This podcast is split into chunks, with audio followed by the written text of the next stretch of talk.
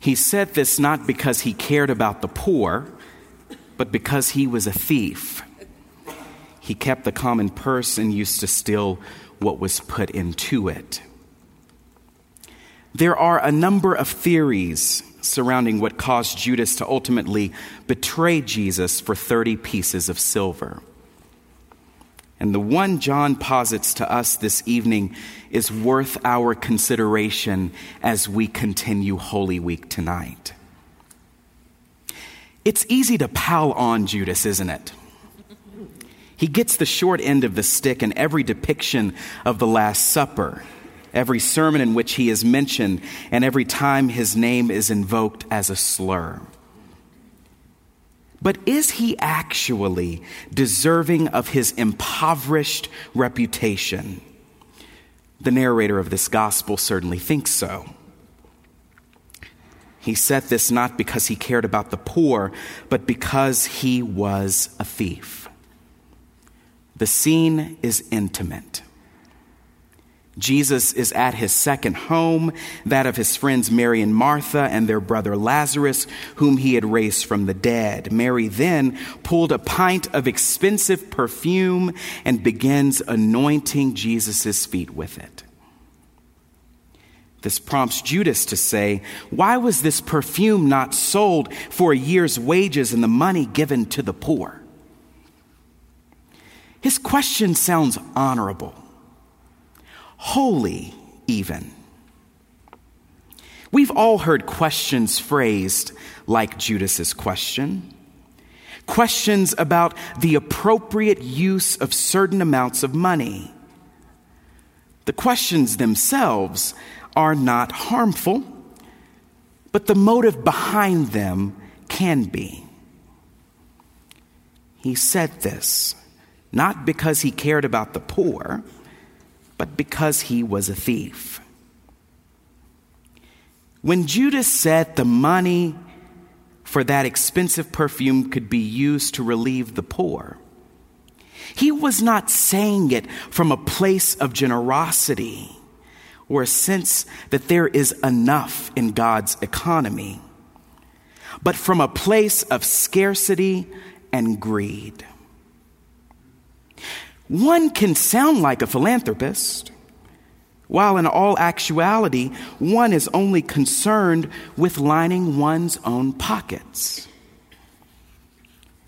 In her essay, Economy, Its Fragrance, offered as a panel discussion on the difference between poetry and prose 20 years ago, Poet Anne Carson delves into the literary and thus soulful nature of this vignette. She says this Neither Judas's bag nor Mary of Bethany's gesture is economically interesting in itself. But the place where the distinction between poetry and prose cross, the moment when Judas cries out and ointment overflows, this moment is interesting. This moment emits fragrance, for the house was filled with the odor of its ointment. End quote. For Carson, the contested perfume is a sensory cue to what is at stake in this scene. For her, it raises two existential questions Is death wasted on God?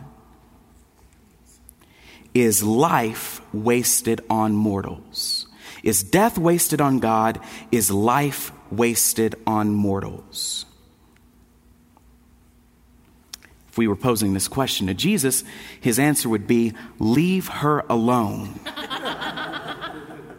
If Mary wants to use an expensive perfume to anoint my feet, leave her be.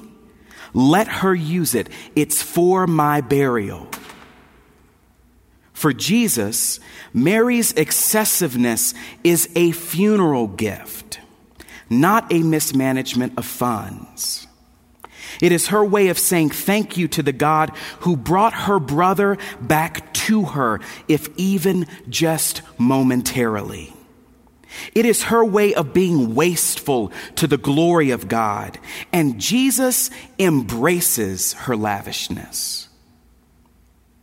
It is a burst of beauty just six days before his, tra- his strategic journey to Jerusalem for his prophetic demonstrations during the Passover festival. Leave her alone, he says.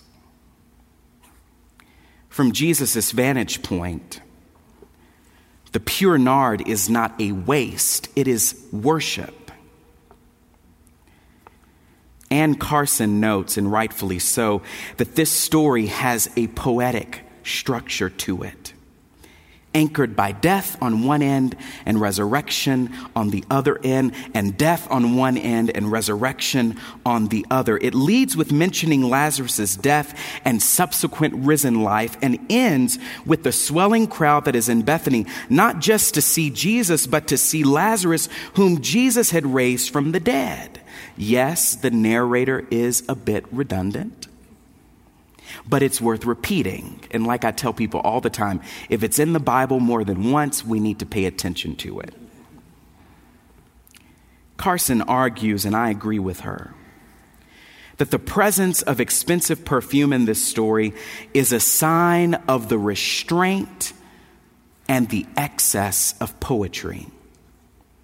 That poets can cut words without cutting language.